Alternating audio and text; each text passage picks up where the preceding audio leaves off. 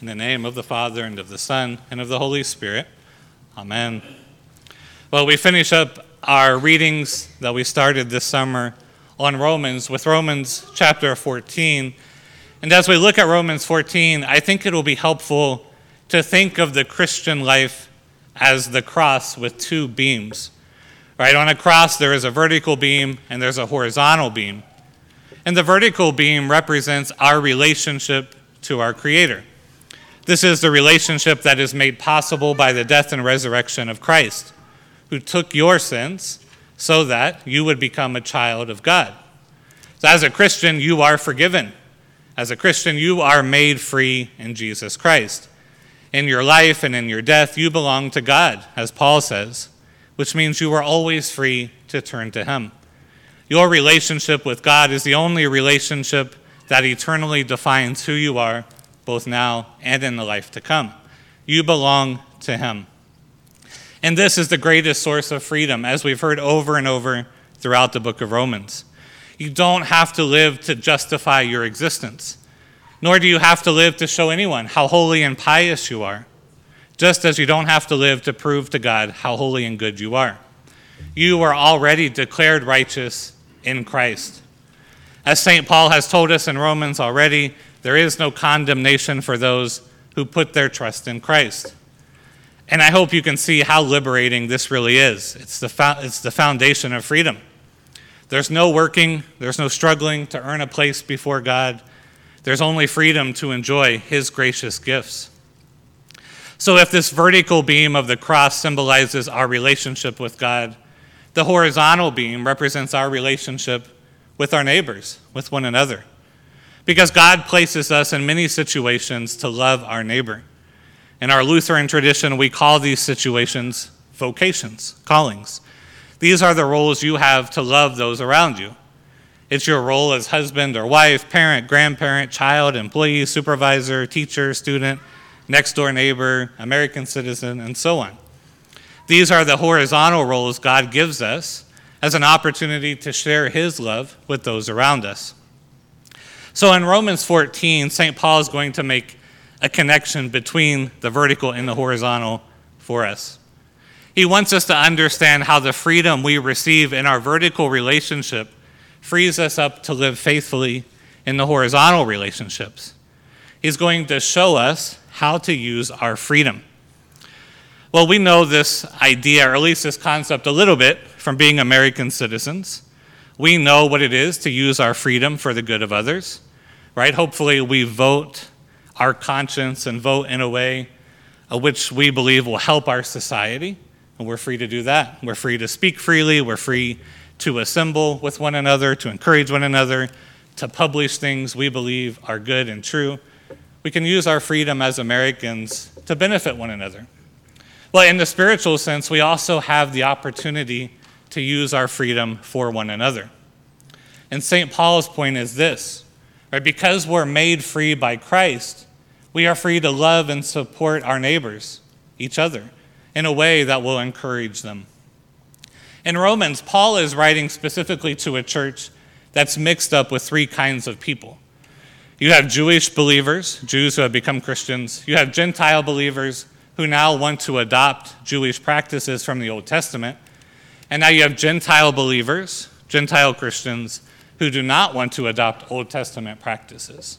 So you have differing opinions and different circumstances on how exactly the traditions are going to adopt look like, what the Christian life will look like in their community together. And so you can imagine how this might be a tricky pastoral situation for the church. Because you have some Christians in the church saying, it's better for believers not to eat pork, for example. Then you have some Christians saying, well, it's better just for Christians not to eat meat at all. And then you have some Christians saying, well, we can eat whatever we want because we're free. You have some Christians saying, well, we should celebrate some holidays. Then you have other Christians saying, no, you don't need to recognize holidays at all. And so there are all of these opinions about how human traditions are to be practiced in the church. And you can see how these different opinions and traditions might get in the way of being a congregation together. And of course, that's not so far removed from us either. Churches in our context have had all kinds of similar debates about traditions. Right? What kind of music should be played in church? Which instruments can be used in church? Should Christians cross themselves? Is it better to receive communion from a common cup or from individual glasses? Should the paraments during Advent be blue or purple? Can Christians drink alcohol and use tobacco? Can Christians watch R rated movies? Can Christians dance and play cards? How should people dress for church? What paint color should the chancel be? What should the carpet look like? And so on. Right? There's no end to these types of questions and no ends to how these questions have divided congregations over the centuries. But St. Paul is going to give us some clarity on this because he argues that because of Christ, we are free vertically, right? Horizontally, we're also free in the human traditions we follow. And this is the first assumption. Right? There's no human tradition that's going to justify you before God. Christ has already accomplished that. So choosing traditional music over contemporary music is not going to make you more holy. Keeping a Lenten fast is not going to score points with God for you. It's not going to make you more saved. Becoming a vegetarian for the sake of your salvation is not any more pious than eating any kind of food. Because our hope and trust is not in the traditions and the practices we follow, but our hope is in the promise of Christ. This means we're free in how we understand the things we do practice. Our practices are freed up to encourage and support our neighbor, not in self justification. So Paul says if eating pork is a problem for your brother or sister in the church, when you invite them over to dinner, don't serve them pork. Don't ridicule them. Don't boast about how free you are in Christ.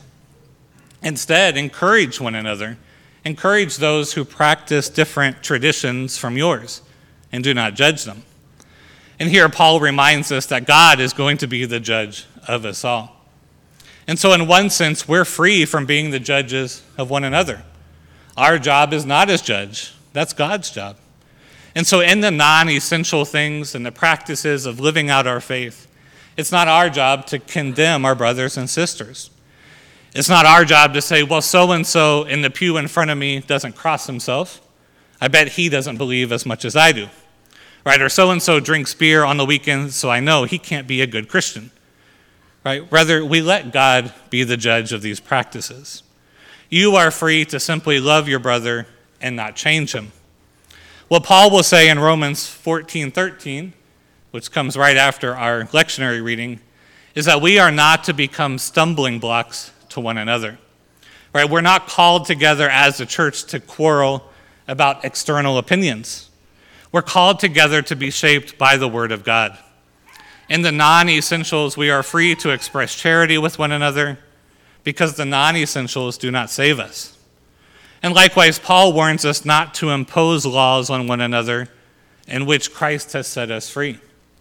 We have no place to insist that every Christian prays the same way that we do or eats the same things we do, or fasts like we do, or dresses in the same style that we do for worship. Right? All the traditions, all the externals are precisely that. They are not the fundamental thing which unites us. What unites us is the Word of God to us who are called the children of God.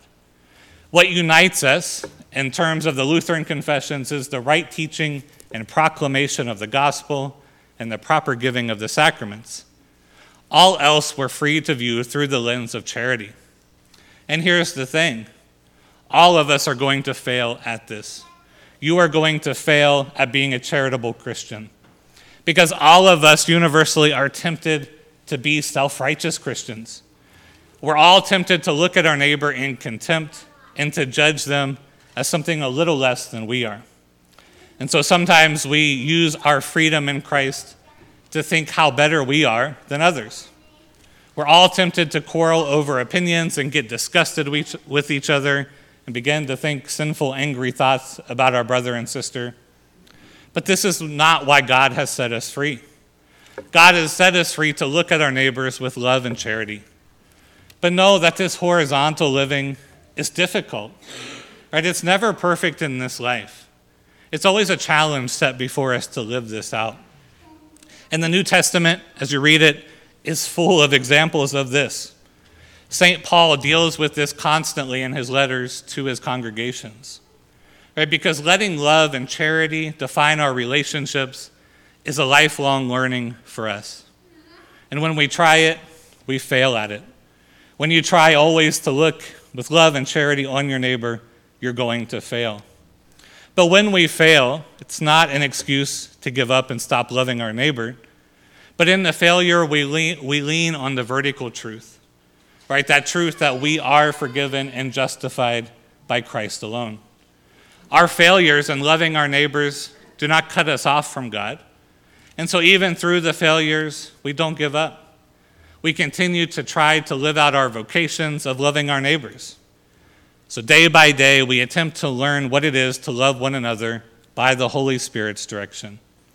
And this is possible only by the free grace of God for you in Jesus Christ. And so, Paul reminds us this is where you are to put your hope in that free grace, not in the externals, not in the human traditions but only in the gospel of Jesus Christ for you. Amen.